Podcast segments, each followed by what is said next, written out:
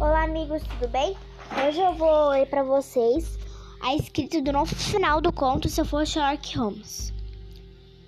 Roubaram, roubaram meu anel de brilhantes.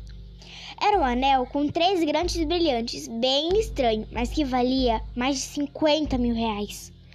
Sherlock Holmes gritou dentro de mim: Mostre teu talento, rapaz.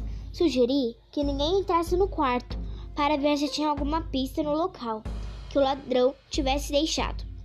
Corri ligar para Alves Calado para ver se tinha alguém perto disponível, mas disse que essa hora da noite seria muito difícil.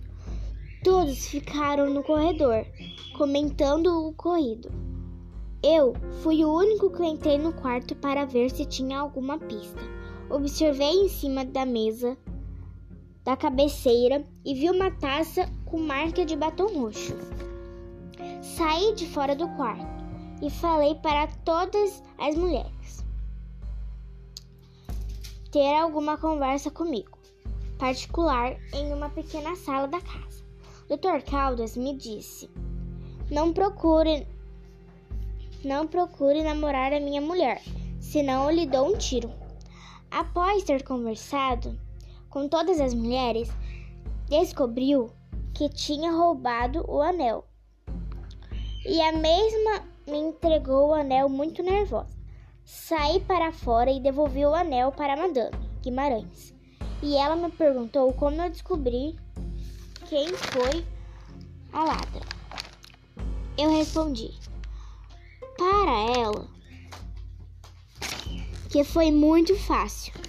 Ao entrar no quarto, vi sobre a mesa de cabeceira uma taça com marca de batom roxo.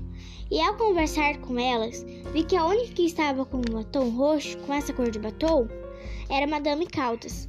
Ao entrar na sala, ela estava muito nervosa. Comecei a fazer as mesmas perguntas que fiz para as outras. Em certo momento, para ela me devolver o anel, da senhora, que não estava com ela. Continuei apertando ela até que ela me devolveu. Chamei a polícia, que levou a Madame Caldas para a cadeia. E o próprio Dr. Caldas me ajudou a eu sei a eu ser um grande famoso detetive.